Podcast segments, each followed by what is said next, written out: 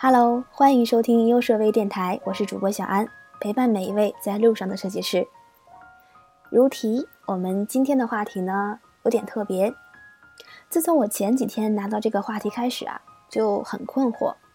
说实在的呢，开始是有点尴尬了，其实是不知道怎么来说这个话题。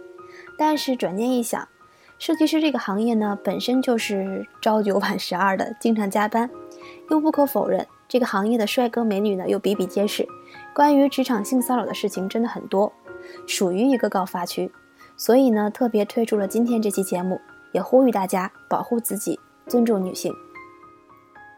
在人与人之间呢，总有那么一些奇怪的语言或行为让我们感到十分的反感，这种语言或行为呢，就是我们通常所说的性骚扰。尤其在职场中呢，我们每一个人都可能会遇到，不论是男人或女人。在这其中呢，尤其是与女性受到性骚扰的情况居多。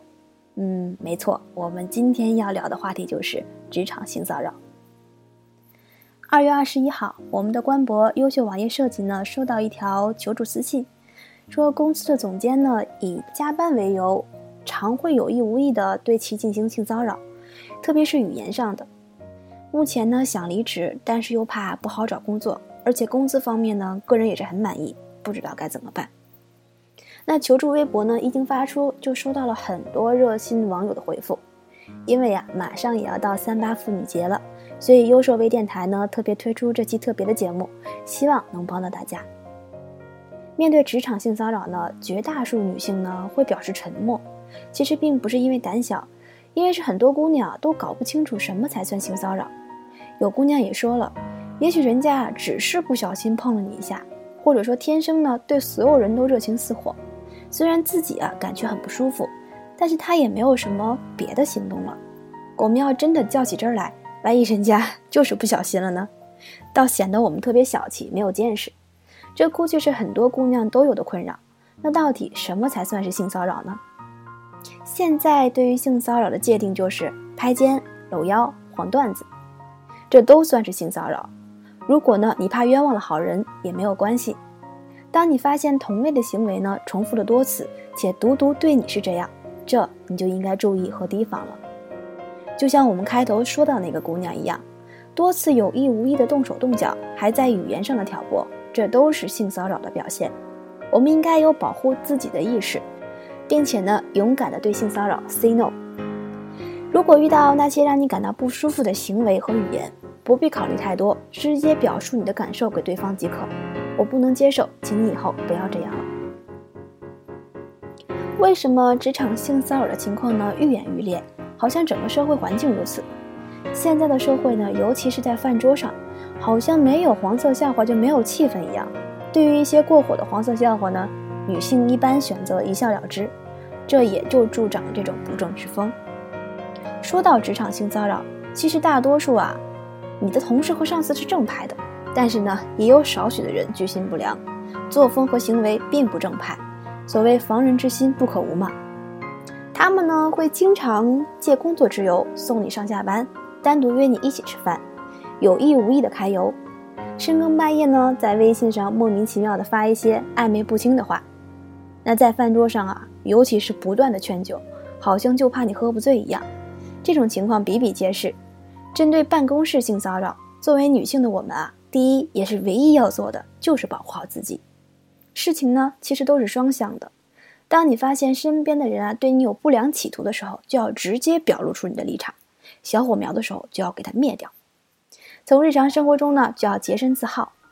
通过我们微博啊，微博火热的评论和留言，小安也是帮大家总结了几点来分享给我们如何保护自己。首先，第一点就是不要轻易接受特殊照顾。什么是特殊照顾呢？嗯，他上次出差回来，特意给你带了一些小摆设、可口的小吃或者其他的小礼品。调整工作时呢，把你安排到比较清闲或者舒适的位置上。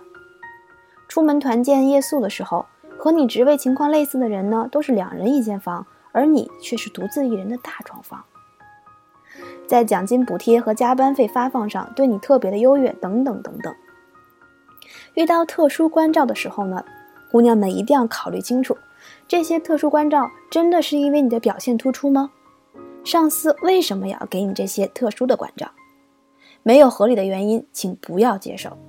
轻易接受上司的特别照顾，一方面呢，容易引起其他同事的疑心，使自己处于是非的中心；另一方面啊，一旦上司有不良居心，你就会嘴短手软，失去抵抗的勇气。第二点呢，就是不要向上司提出非常的要求。什么是非常要求啊？在工作当中呢，经过自己的努力仍克服不了的困难，可以通过正常的途径向上司去提出；但在个人的事情上，请不要经常去提出违反常规的要求。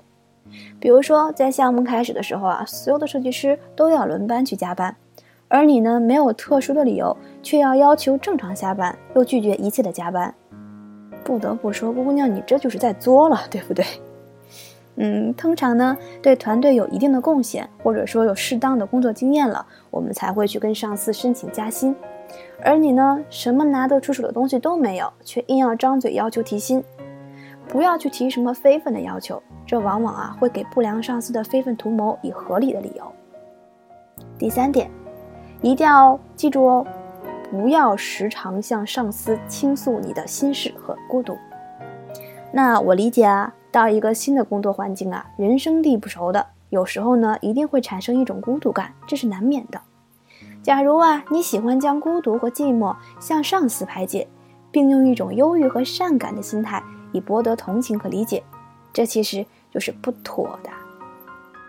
对于一般的上司和同事来说呢，会给予你适当的同情和宽慰；对于不正派的上司和同事来说啊，这往往会诱发他的邪念，以为你需要他的特别关照。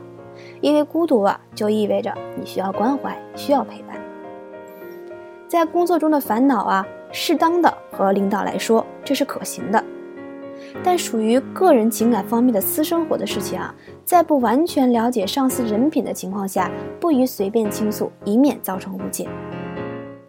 第四点，不随意向上司表达体贴。对上司呢，要尊重，这是应该的。把他正确的意见呢，要来去支持。对他合理的工作安排要尽心的去完成，但是请不要随意的表示你的体贴之意，也不要在上司的私人生活上给予过多的热心，也不要私下呢对上司的生活情况以及健康情况过多的参与，这样的话极其容易让人产生误解，引来流言蜚语，也会让他误以为你爱上他了哟。第五点就是避免单独和上司喝酒。避免下班后呢单独和男上司喝酒。如果你想和上司借酒桌上多了解一些情况，请在大家都在的情况下来喝酒，也不要豪气冲天的猛喝酒。你要知道啊，啊酒多必失态呀。说了以上几点呢，无非就是想告诉大家要敢于和不正之风做斗争。这个社会呢很开放，但是最基本的为人处事和相处之道还是有的。在发生这种事情后呢，并不可怕，最可怕的其实是你不知道怎么来保护自己，不知道怎么在最开始就避免这样事情的发生。那刚刚那几点呢，希望能够帮到大家。在这个男女越发平衡的社会中，面对职场性骚扰，已经不只是女性会遇到了，男性小鲜肉也比比皆是。如果作为一个男性设计师，你遇到了，那就从了吧。开个小玩笑，不管男女呢，我们都要学会保护自己，尊重人性。必要的时候呢，还要学会采用法律手段来解决这一切。好啦，这期节目呢到这里就要结束了，也欢迎大家就这个话题留言讨论，说说在职场性骚扰上你是怎么看的或怎么想的。我是小安，这里是优设微电台，始终陪伴路上的你们，我们再见。